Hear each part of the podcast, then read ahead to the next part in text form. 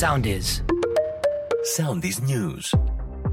Με την Νικόλ Ποφάντη, η εκπρόσωπος τύπου του ΣΥΡΙΖΑ Πόπη Τζαπανίδου, μιλώντας το πρωί στην τηλεόραση του Sky, εξαπέλυσε νέα φορολογική βόμβα, την οποία θέλει να φέρει ο ΣΥΡΙΖΑ.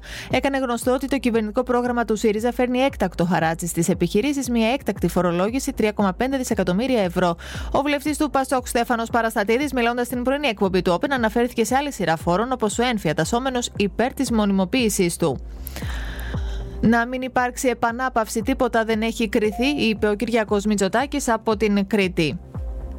Φουλ επίθεση Νέας Δημοκρατίας σε ΣΥΡΙΖΑ και ΠΑΣΟΚ για εισφορές και φόρους. Στις εκλογές νίκησαν αυτοί που βλέπουν την Ελλάδα δυνατή και ενωμένη και ιτήθηκαν αυτοί που τη βλέπουν σκοτεινή και διχασμένη, τόνισε ο πρόεδρος της Νέας Δημοκρατίας. Την παρέτηση από την ηγεσία του ΣΥΡΙΖΑ σκέφτηκε ο Αλέξη Τσίπρας μετά τις εκλογές της 21η Μαου, όπως αποκάλυψε ο ίδιος σε συνέντευξη στο κεντρικό δελτίο ειδήσεων του ΣΤΑΡ.